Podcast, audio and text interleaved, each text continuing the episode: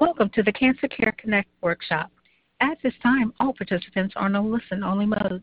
During the workshop, you'll hear from a panel of expert speakers. We'll allow time for questions and comments following the presentation. Instructions will be given at that time. If anyone should require assistance during the workshop, please press star then zero on your touchtone telephone. As a reminder, this workshop is being recorded. I would now like to introduce your moderator for today's workshop, Dr. Carolyn Messner, Director of Education and Training at Cancer Care. Please go ahead. Oh, thank you so much, uh, Norma, and I too would like to welcome everyone to today's Cancer Connect Education Workshop, HER2 Positive Metastatic Breast Cancer New Therapies. And today's program is occurring exactly during Metastatic Breast Cancer Awareness Day. So um, that we I have to say that is amazing timing for all of us and all of you.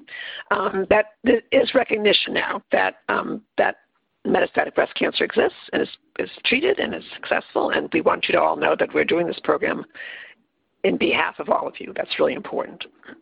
Today's program is supported by CGRN, an educational grant from Daiichi Sankyo Inc., and funding from Macrogenics. I really want to thank them for their support to this program today.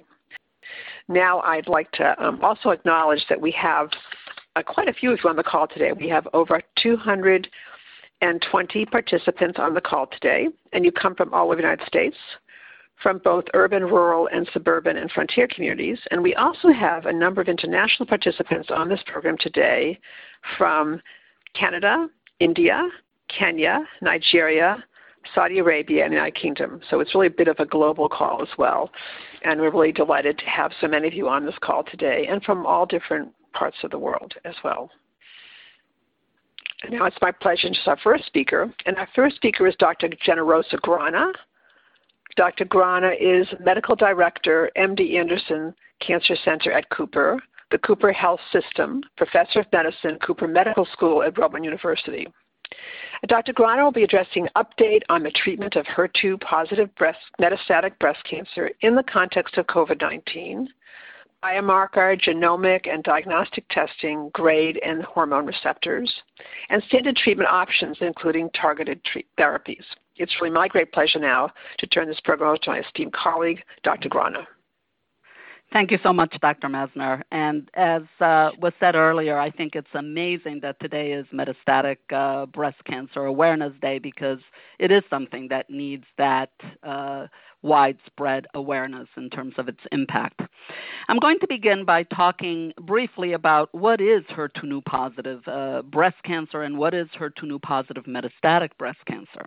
HER2 positive breast cancer is a variant of breast cancer in which the cells express an overabundance of a protein called HER2 or human epidermal growth factor receptor 2 on their surface.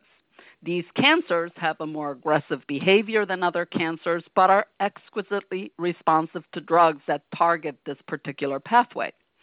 They can be uh, defined by the testing process. Uh, you can test by immunohistochemical staining, IHC, by FISH, um, and uh, sometimes it's not so simple, and at times it can be uh, somewhat ambiguous. So typically we think of uh, IHC 3 plus as positive, FISH positive is itself positive, but sometimes there's some ambiguity, and it is hard work for the oncologist and the pathologist to come to a final definition. In addition to the HER2 protein, HER2 positive cancers may or may not be estrogen receptor positive.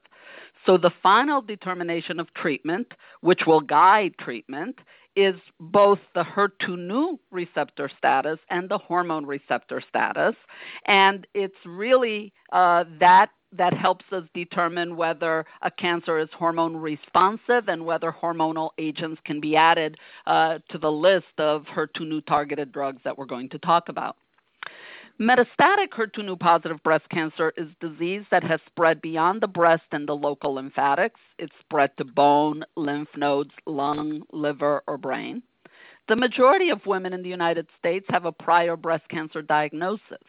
Uh, and then go on to develop metastatic disease. Therefore, they already have an established cancer team that's guiding their management. Some 10 to 15 percent of patients present with metastatic disease as their first diagnosis.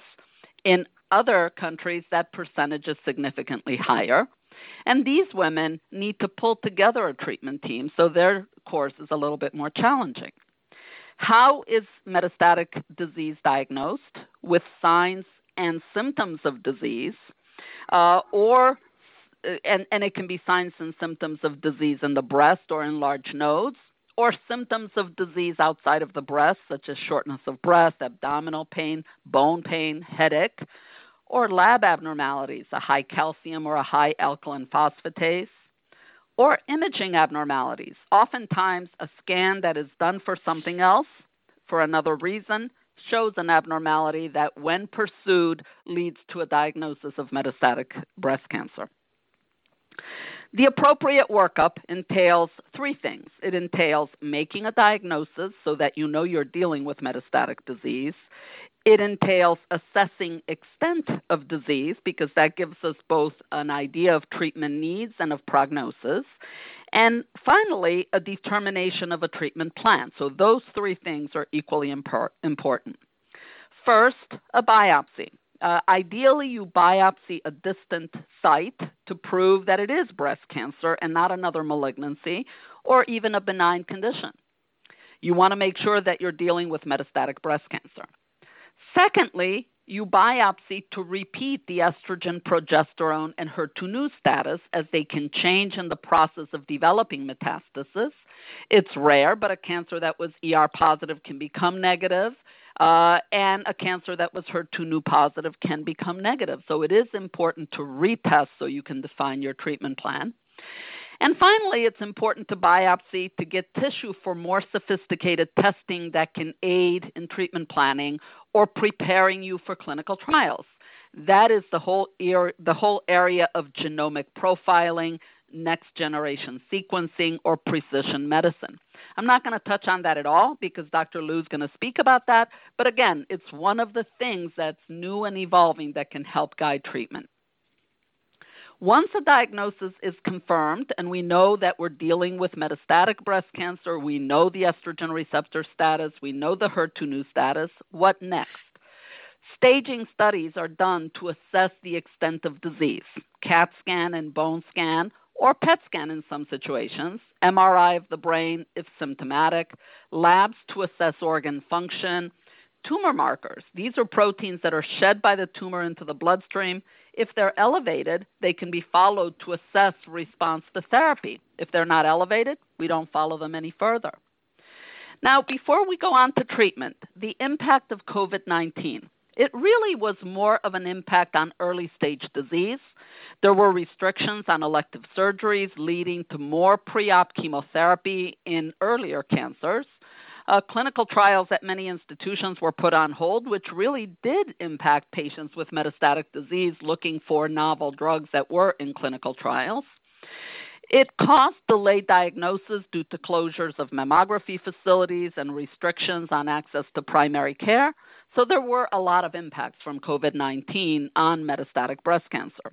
Fortunately, most of this has been reversed. Most centers are fully back in operation services are safe. There's a full complement of service now at all centers. And teams are working harder than ever to deal with uh, patients' feelings of isolation and a sense of vulnerability brought about by COVID 19 uh, we still have limited visitation uh, because of the ongoing pandemic. So oftentimes patients have to come in unaccompanied, and we get their family members on the phone, and we spend a lot of time calling and, and discussing treatment plans to keep everyone engaged in the management of the patient. Now, let's talk about treatment of metastatic HER2 positive disease. The choice depends on several factors. Depends on what drugs the patient received previously, how long ago that therapy was given, whether there are residual side effects such as neuropathy or cardiac dysfunction from the drugs previously received. It is really critical um, in the setting of liver or lung disease called visceral disease that treatment be started very quickly. And we'll talk a little bit about that. But it is also very important to determine the estrogen status of the cancer because if a patient does not have visceral disease, lung, liver disease, they have slow growing disease that's estrogen positive, we may be able to go the route of hormonal therapy combined with HER2/neu targeted therapy. It's also critical that we sit down and talk to the patient about their wishes and have a real discussion about goals uh, because some people will have uh, specific ideas about hair loss, tolerability or not. They may have specific interests in oral drugs versus intravenous. So it's not just understanding the severity of the disease in terms of lung, liver, and other, and understanding the ER status uh, in, in planning, but also patients' wishes and, and desires. There's an amazing array of drugs that are currently available with excellent activity in metastatic disease. The first drug to come on the market was Herceptin or trastuzumab. Uh, it is now widely used in metastatic disease, but in early stage disease. Uh, pertuzumab or Perjeta, Kadcyla or eldotrastuzumab and Tansine, which is otherwise known as a chemoconjugate. There's a drug called tucatinib, which is a small molecule inhibitor of HER2/neu. It's an oral compound. Enhertu, uh, another antibody drug conjugate several other oral drugs, neratinib and Tykerb, which are small molecules, a new, better uh, Herceptin called margetuximab. Uh, and again, all of these play a role and are used at various points in the course of the disease. There are also a variety of chemotherapeutic agents that can be combined with these HER2/neu targeted drugs. Navelbine is a favorite one, Taxol or Taxotere or Abraxane uh, Xeloda or capecitabine, and others. And the idea is to look at established regimens that have been uh, that have published data, uh, but the reality is that we have a lot of options. There are also a variety of hormonal agents to combine with the HER2/neu targeted agents if a patient is estrogen receptor positive and has lymph node disease or bone disease or non life threatening disease. And those patients can be on hormonal therapy with a targeted agent and delay the onset of chemotherapy for quite some time. There are some patients that are fortunate to go into remission uh, with these approaches and they're maintained on drug therapy indefinitely. When can we stop? There are no clear cut answers. Many questions still remain the novel regimen, novel combinations uh, with immunotherapy that we'll hear more about, how we combine some of these agents with some of the newer drugs that we use in estrogen receptor positive disease, such as uh, Verzenio and Ibrance, uh, so, again, I think my message that I will end on is that we have an amazing collection of drugs for this entity with tremendous activity, very good tolerability, and moving forward, it's really the optimal combination of those uh, those drugs that we will talk about. And I'll stop there. Oh, thank you so much, Dr. Grana. What a wonderful way to set the context for today's program and to really talk about all of the really um, well, all the different medications and the progress that's been made in the treatment of HER2 um, uh, metastatic breast cancer. So thank you so much. And I know there'll be questions for you during the Q&A as well. And our next speaker is Dr. Minetta Liu. And Dr. Liu is professor and research chair, Division of Medical Oncology, Department of Oncology, Consultant Division of Anatomic Pathology, Department of Laboratory Medicine and Pathology, Medical Director Office of Specialty Collaboration and Contracts, Co-Leader Genomics in Action, Strategic Priority, and Center for Individualized Medicine, Mayo Clinic. And Dr. Liu will be addressing how biomarker testing informs treatment decisions and updates on investigational new drugs in clinical trials. It's my great pleasure now to turn this program over to my esteemed colleague, Dr. Liu. Thank you so much, Carolyn. Um, it's always a pleasure to be here. Um, Dr. Grana is a hard act to follow, but I'm going to do my best. And just a big shout out and thank you to everyone for attending this. It's amazing to have international representation on a teleconference like this, and I hope everyone is doing well. Um, so I'm tasked with talking about biomarker testing um, and investigational new drugs. Um, and uh, Dr. Grana just set the stage again very nicely. Um, HER2 uh, is a protein. It's, um, it's the HER2 pathway. So we think about proteins, but more importantly, we think about signaling in cancer cells. Um, because there are signals that are turning things and off, on and off in a cancer cell. And what we're trying to do with targeted therapies like HER2-directed therapy is turn those signals in the other direction to basically kill those cancer cells. Um, HER2 is a family uh, in a family of several proteins, and I call it promiscuous because it likes to work with partners. So HER2 can bind with itself and cause what's called a dimer or two HER2 proteins, or it can go with HER1, HER3, HER4. Um, and the different drugs that we have available um, to treat HER2 positive breast cancer can interact with those proteins in different ways. Um, the crux of the matter is HER2 positivity, though, and HER2 positivity can be defined in different ways. It's not necessarily black and white. There is a lot of gray. I think of it as a continuum um, of HER2 expression, whether it's the protein itself, which is sort of the business end, what's acting, or the gene, which is the DNA that's coding for the protein. So we can look at HER2, both protein expression, and that's immunohistochemistry, that's the scoring of 0, 1 plus, 2 plus, 3 plus that we hear about, or FISH testing, which is fluorescence in situ hybridization, which is essentially for looking for how many copies of the HER2 gene are present in the cancer cell. We would expect there to be two copies of the gene in normal state, and if there are too many copies, that's the overexpression.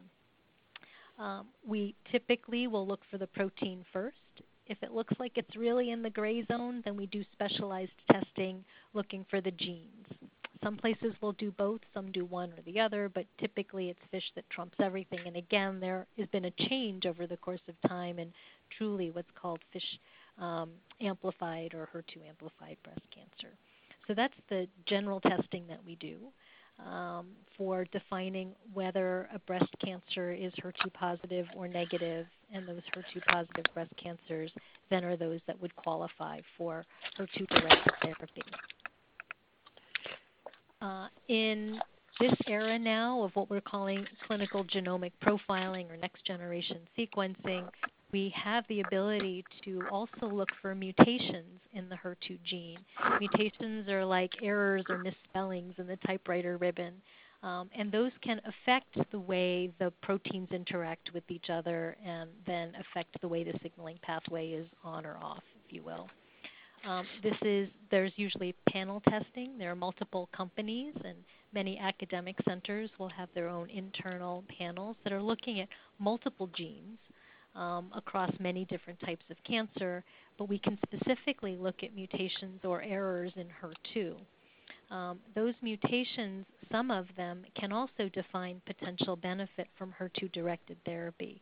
And although it's not necessarily a standard of care now to look for these mutations, oftentimes in the setting of metastatic breast cancer, we are looking for new opportunities for patients in terms of broadening treatment options and so, a breast cancer that is traditionally defined as HER2 negative by immunohistochemistry looking at protein or FISH looking at gene amplification, if we find these mutations even in a traditionally HER2 negative breast cancer, those patients might be eligible her, for HER2 directed therapy and, in fact, might benefit. Um, so, there might be this other class, if you will. Um, the other class of patients that might benefit from HER2 directed therapies are those patients that don't have traditionally HER2 positive, um, but what have this new group that's being called HER2 low breast cancers, meaning that there's some protein overexpression, but not enough to call it truly quote unquote HER2 positive. Uh, and there are some drugs um, that may ultimately get approvals for this type of HER2 low breast cancer. Uh, more to be seen. Um, there are there's data that are being evaluated right now to see um, if these agents might get approval, hopefully sometime next year, but but we'll see. Um, the other thing that I want to bring up, particularly because we're talking about metastatic disease, is monitoring. So it's not just about identifying a therapy uh, and as you're going to hear throughout this session, there are uh, many therapies that are in existence now with standards of care and drugs that are um, up and coming. Uh, it's about making sure that the patient's on the right therapy. So you've made a decision to start something. Is there an ability for us to monitor over the course of time whether that treatment is working or not? Uh, and it's not necessarily specific to HER2 positive breast cancer, um, but there are blood tests that are in development for trying to understand if the drug choice is the right one in terms of uh, is the cancer shrinking. We can see that in imaging studies, but sometimes the imaging studies can be a little deceiving. Um, and we would also not want to have to wait for imaging studies to be done 12 weeks from now or however many 24 weeks from now. It would be nicer to know earlier if the drug choice was right or not. So no testing that right now is done as a standard of care, but certainly a lot of blood tests that are in development uh, to, to help us make that decision. Uh, and then that speaks to if we have the ability to better monitor the ability to escalate or de escalate therapy. And as was alluded to before, uh, HER2 positive breast cancer has um, a, a, uniqueness to it in that because the cancers can be so driven by HER2, with the administration of HER2 directed therapy with several patients who might have amazing responses, or radiographically by imaging, meaning CT scans or PET scans, what we saw before is cancer we can't see anymore. And the reflex has been to continue the therapy, at least continuing the HER2 directed portion. Maybe we can get rid of the chemotherapy for a while um, and just uh, continue what we would consider maintenance therapy for some patients with HER2 positive metastatic breast cancer, they've done well with no evidence of disease on scans for years. But we continue to give therapy because we're worried. Imagine a world if we had some test to say, you know what, you're actually in the clear. We could stop therapy and, or at least hold it for a while, right?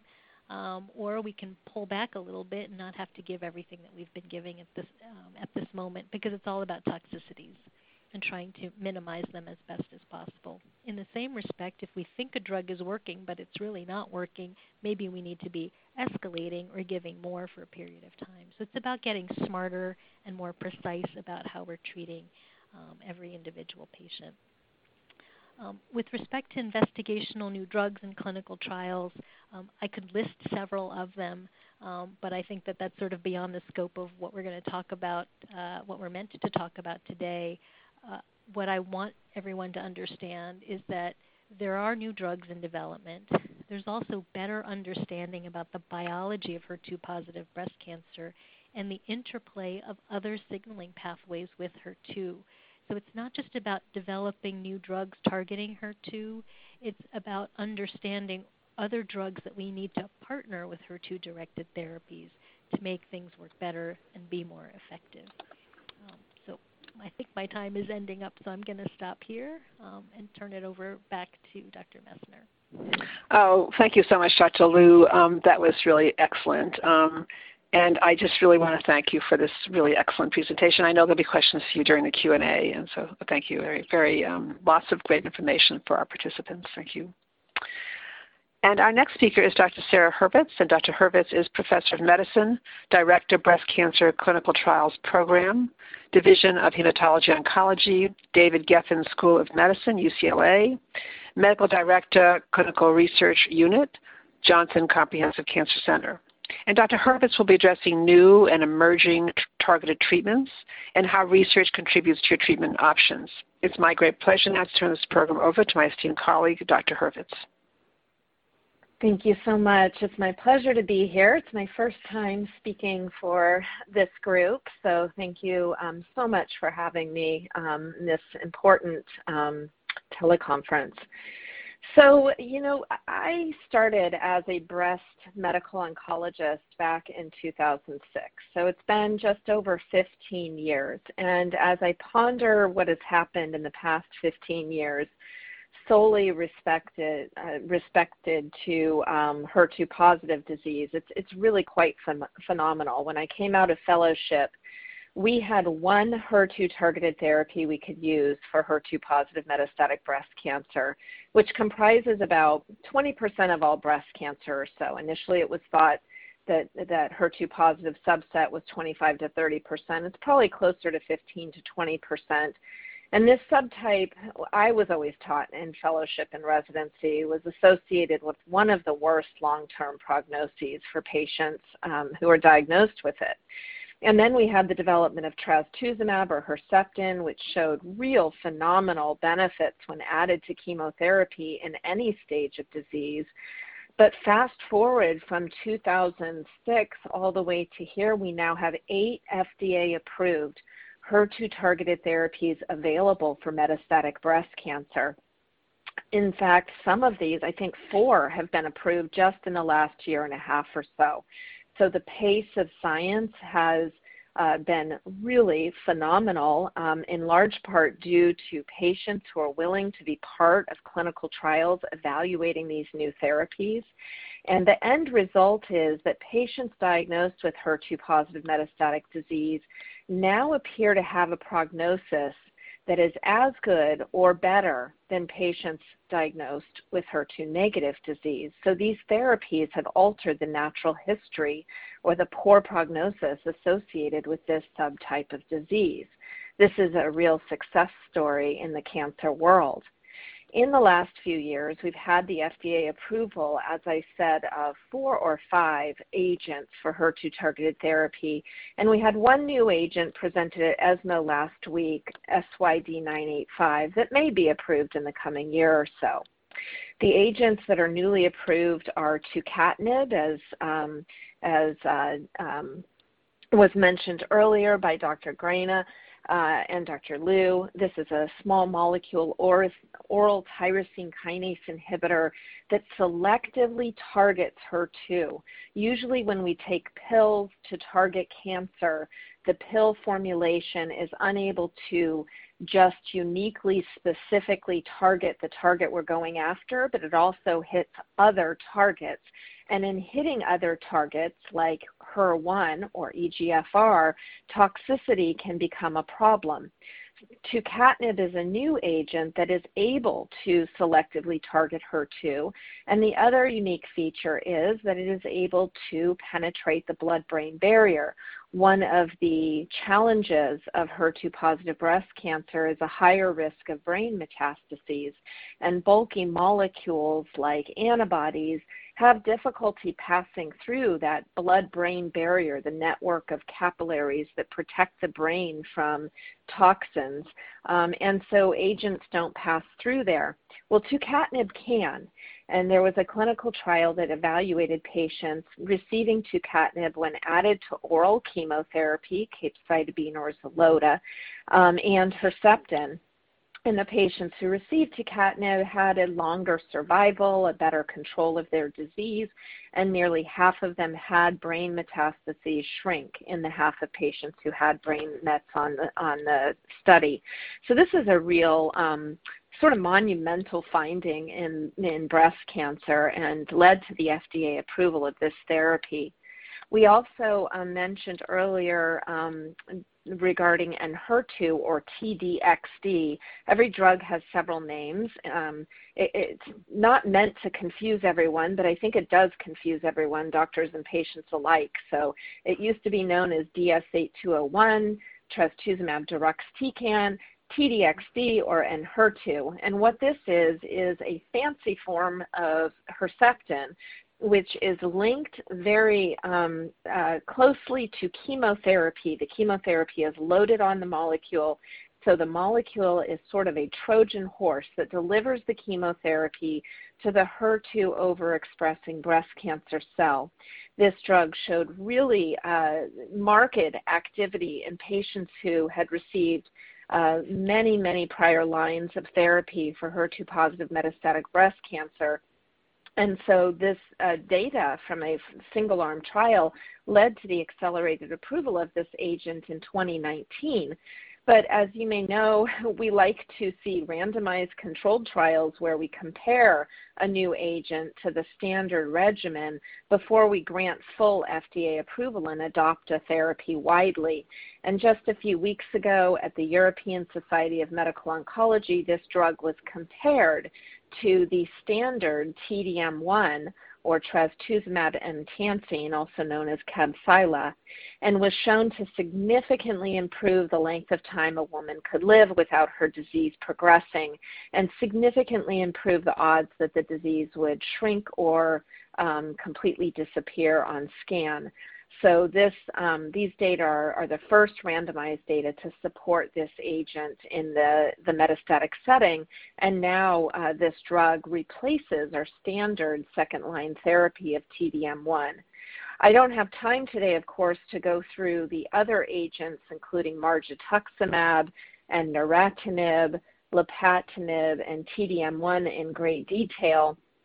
Suffice it to say, and I'll end on this, a patient diagnosed today with HER2 positive metastatic breast cancer has myriad options available to treat and control the disease. I am treating patients with metastatic disease who have been living with metastases for as long as I've been practicing as a clinician, 15 years. Um, and I have some patients who I adopted as patients with metastatic HER2 positive disease um, who uh, were somebody else's patients when I became an oncologist, and they have been living all of this time with this disease. The ESMO um, at ESMO last year, there was a presentation of registry data from cancer centers at France that showed that the median overall survival associated with HER2 positive breast cancer is substantially improved when you compare a person diagnosed in 2008 with the disease to somebody diagnosed in 2015. And that is owing to these important therapies that have been developed and are available for patients to access now. My hope is that we'll see um, uh, this good survival continue into the future with the development and um, um, evaluation of a number of other agents that target this pathway um, in this disease setting. Thank you so much for your attention. Oh, thank you so much, Dr. Hurvitz. That was really a wonderful presentation and so informative, and also really um, very inspirational for everybody on the call today to hear um, of, of the progress that's been made over these many years and continues. Um, so thank you so much. And I know there'll be questions for you during the Q&A as well. And our next speaker is Dr. Jennifer Matro, and Dr. Matro is Associate Clinical Professor of Medicine, Division of Hematology Oncology, University of California, San Diego Health. Um, and Dr. Matro will be ad- addressing what's new in the prevention and management of treatment side effects, discomfort, and long-term effects, guidelines to prepare for tele telehealth, telemedicine appointments, including technology, prepared list of questions, and discussion of open notes, and also key questions to ask your healthcare team about quality of life uh, concerns. It's really my great pleasure now to turn this program over to Dr. Matro, um, uh, to my esteemed colleague, Dr. Matro, um, and so I turn this program over to, to Dr. Matro. Thank you, Dr. Messner, and it's really a privilege to participate in this global call on Metastatic Breast Cancer Awareness Day during Breast Cancer Awareness Month and with such an all-star cast of breast oncologists um, speaking today. Um, so I'll start with discussing uh, sort of how, we can help manage side effects, long-term effects of um, different cancer treatments. When it comes to side effects, it's best always to be prepared. We would rather you be in a be ready to deal with side effects that never happen than to be in a situation where you're feeling a side effect and don't have medications or other supportive things on hand to help with that. So, for example, you should have medications to treat the most common cancer treatment related side effects, such as nausea, diarrhea, constipation. Uh, have those on hand, even if you don't end up needing them. Uh, be sure to keep your care team up to date on how you're tolerating your treatment and what side effects or discomforts you may be having. If a particular side effect is not under control, your care team very likely will have other suggestions or recommendations to help you feel better. HER2 targeted therapies have some unique side effects themselves, um, some of which have been mentioned, uh, but specifically, um, some examples of this include weakening of the heart muscle or diarrhea, and these effects really should be proactively managed. So, for uh, patients who are on HER2 targeted therapy, including trastuzumab, we do periodic echocardiogram or MUGA testing to monitor cardiac function we monitor laboratory tests, blood tests uh, of electrolytes that can uh, that can become abnormal if somebody is experiencing diarrhea. Um, and so we, we were able to replete those and, and make sure that um, electrolytes and, and cardiac function and, and kidney function are all optimized. some of the new targeted therapies in HER2 positive breast cancer, which have been mentioned, come with new challenges in managing side effects. Uh, some of these new medicines have important side effects that we are we are aware of, and, and so we need to um, prevent them, but also to detect them early in in order to minimize long-term complications.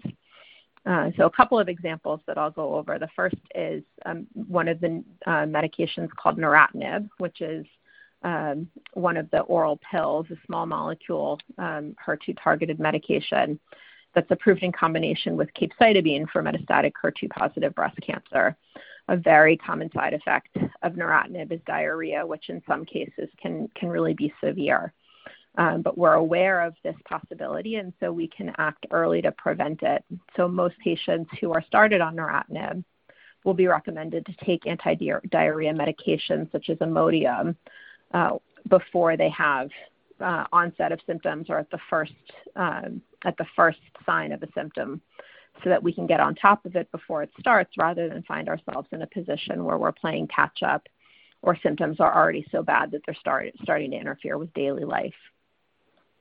fam-trastuzumab deruxtecan, or Enhertu, um, which was mentioned previously, has a very rare side effect called interstitial lung disease, sort of an inflammatory condition of the lungs that can cause shortness of breath and cough and um, and can be pretty serious if it if it goes undetected or untreated. Uh, so we as physicians will make sure that um, patients who we're recommending this medication for are not significantly high risk for this complication before we start it. Uh, and we, we make sure that our patients are aware of these risks so that any respiratory symptoms, such as a new or worsening cough or sh- shortness of breath, can be promptly evaluated. Uh, and then I want to talk for a, a, few minutes about preparing for telehealth appointments. Uh, so these have been really one of the, I think, advantages of the COVID-19 pandemic is the introduction of telemedicine appointments into uh, into routine healthcare. Uh, and really, I hope this is one of the things that we continue forward even once this pandemic is over, because it's really provided advantages for us as physicians and also for patients who maybe have to travel far for appointments or don't necessarily need to be seen in person, but can still then have uh, a, productive meeting or conversation with their providers. First and foremost, when you're when you're preparing for a telehealth appointment is to make sure that you have a good connection on a reliable device, whether that's a laptop, an iPad, or a cell phone. If it's your first time using that platform or meeting with a physician through that um, telemedicine or online program, make sure you log on well in advance of when the video uh, when the visit starts, so that if you have difficulties connecting, that there'll be time to troubleshoot them without interfering uh, or um, going into your appointment time. Um, always make sure that you have the phone number of either a tech support or administrative assistant of the provider who you're scheduled to meet so that if you are having difficulty connecting, you can notify the team and get some help. Um, it's always helpful to write down questions that you have and what concerns you want to address and make sure you refer to those notes as often as you need to in order to make sure your questions are answered during the course of the visit if possible, have a family member or friend with you, um, either at home or wherever it is that you're that you're sitting um, w- during the visit. Having a second set of eyes and ears can be really helpful in making sure that you remember the things that are discussed during the visit.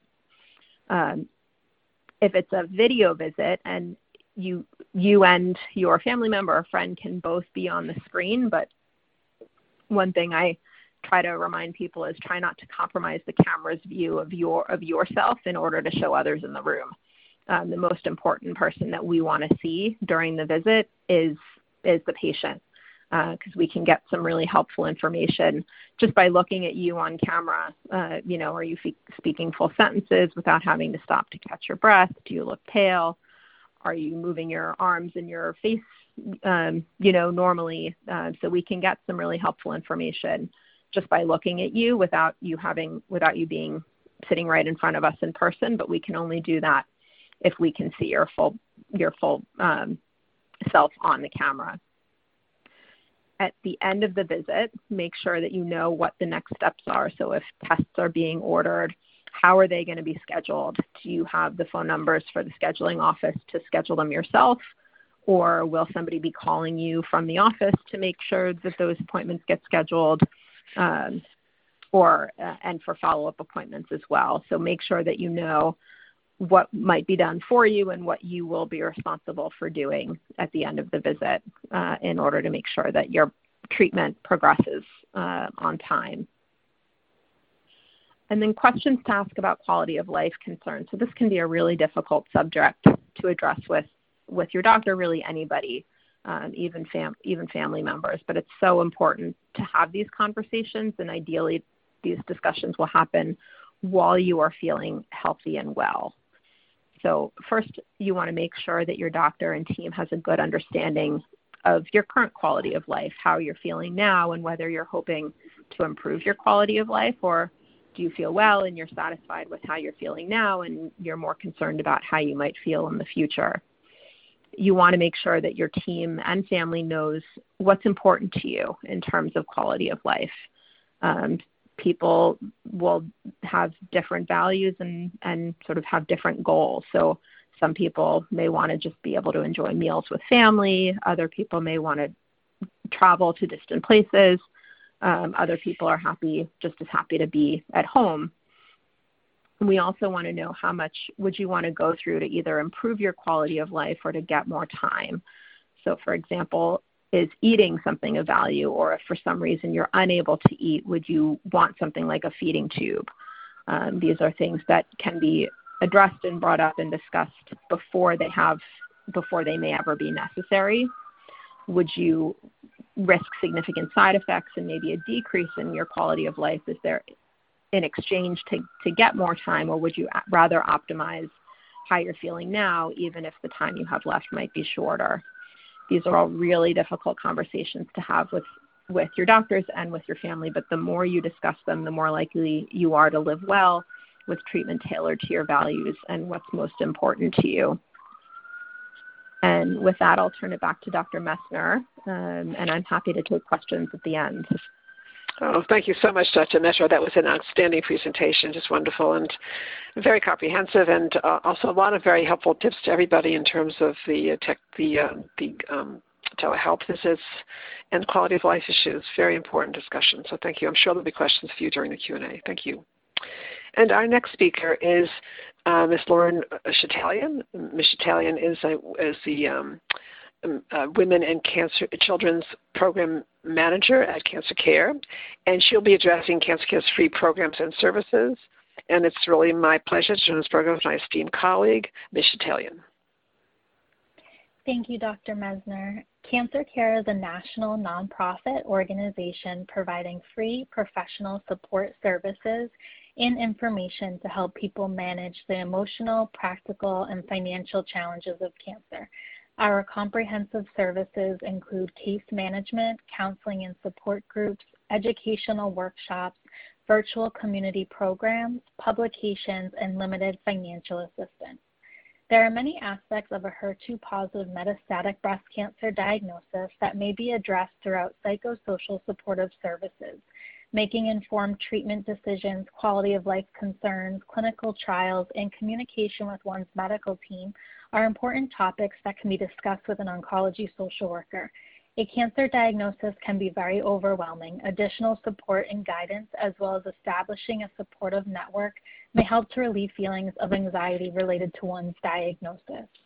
Individuals diagnosed with metastatic breast cancer may choose to supplement existing social networks by joining a support group. Cancer Care offers national breast cancer support groups online, including our metastatic breast cancer patient support group. Our online support groups take place using a password protected message board format and are led by professional oncology social workers. Registration can be found on Cancer Care's website, cancercare.org.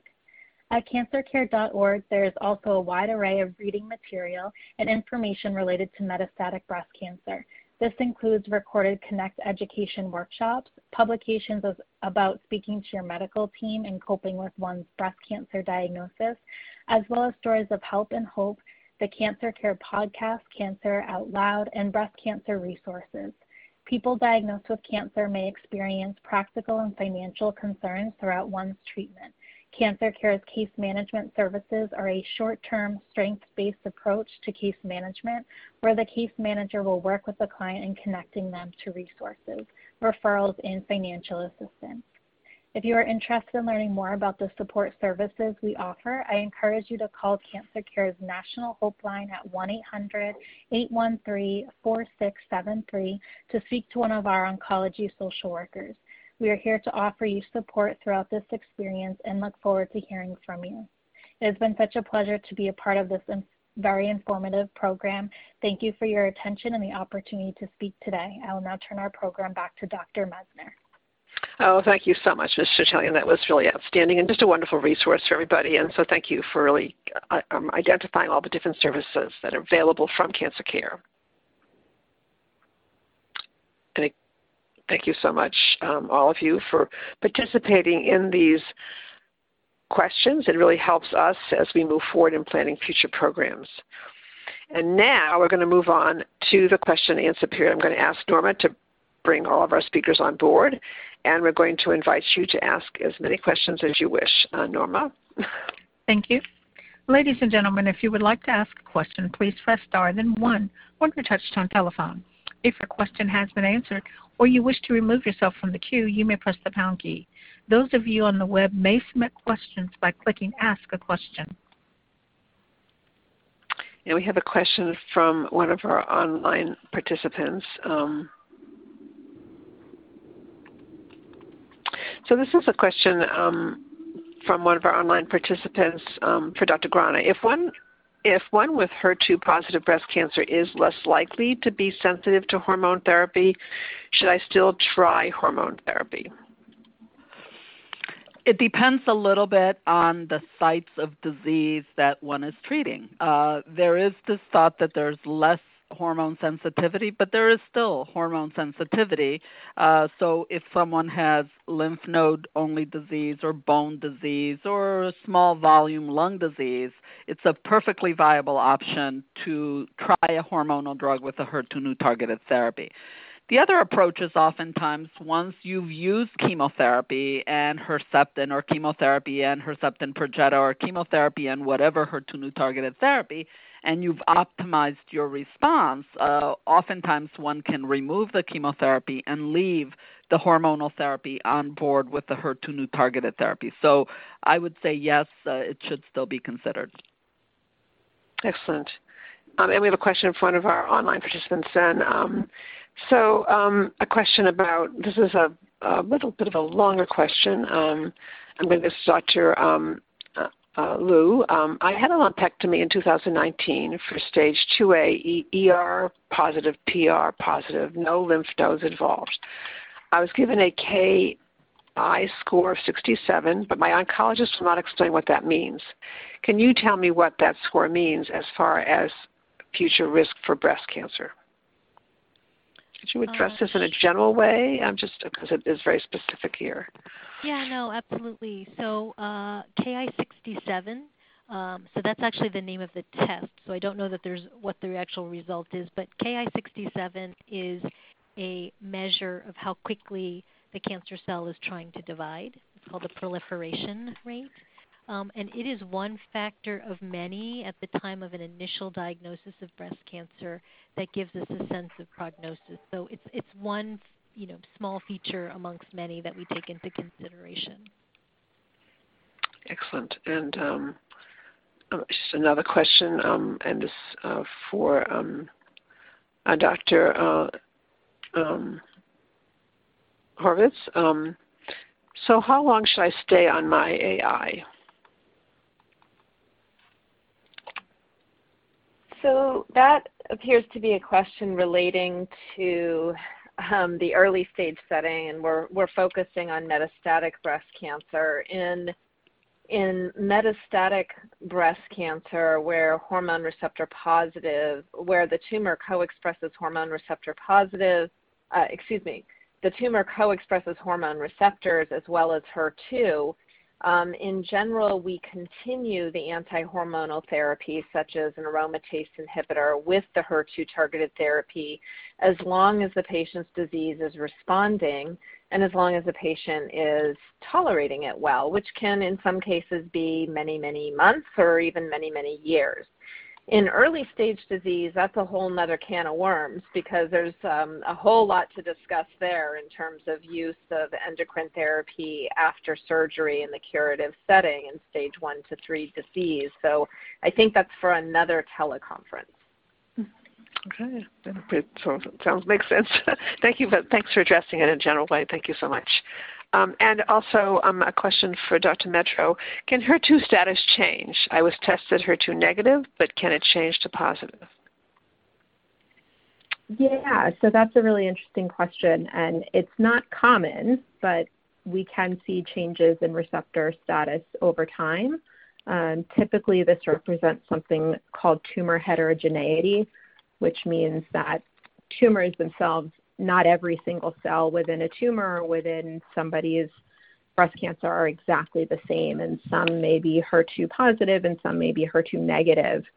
And particularly, so if you have a heterogeneous tumor, particularly with the very effective HER2 directed therapies that we have, we can see in some cases where the HER2 positive clone of the cancer gets eradicated. And if you were to repeat a biopsy, the, re- the remaining cancer may be HER2 negative. I would say that's more common for us to see, but it is possible for uh, tumors to gain HER2 expression. Um, for example, if you were not HER2 positive initially and you did not include HER2 directed therapy uh, for a similar in a similar way, those HER2 positive clones would then um, have a have a chance to to be positive. But but so it's not common, but it does happen, and it is one of the reasons why we do sometimes consider repeat biopsies, particularly if there's one or two areas of cancer that are not responding the way that the rest of the cancer that we can see is responding. Excellent. Um, and an, um, excellent, thank you. And another question actually for Dr. Petro. Um, since starting treatment, I had bone pain. What can I do to lessen the pain? So that's it's difficult to to, to give a definitive answer without knowing the specific medications. There are different reasons for bone pain. Um, we can see bone pain with uh, certain types of chemotherapy, like um, like paclitaxel, we can also see bone pain related to growth factors that, that are given to help stimulate blood cell formation. Um, and then, of course, sometimes bone pain is due to cancer in the bones.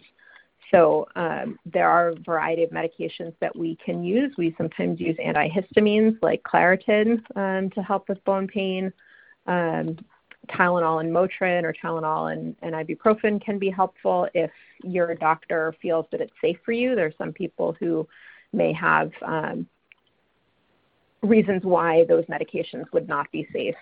Um, and then there are other pain medications in particular um, that can be used. So I would discuss it with your treating doctor. I think um, they're going to be best prepared to give recommendations based on um, what they feel is safe in terms of medications for you and also what may be the, pre- the predominant cause of that bone pain.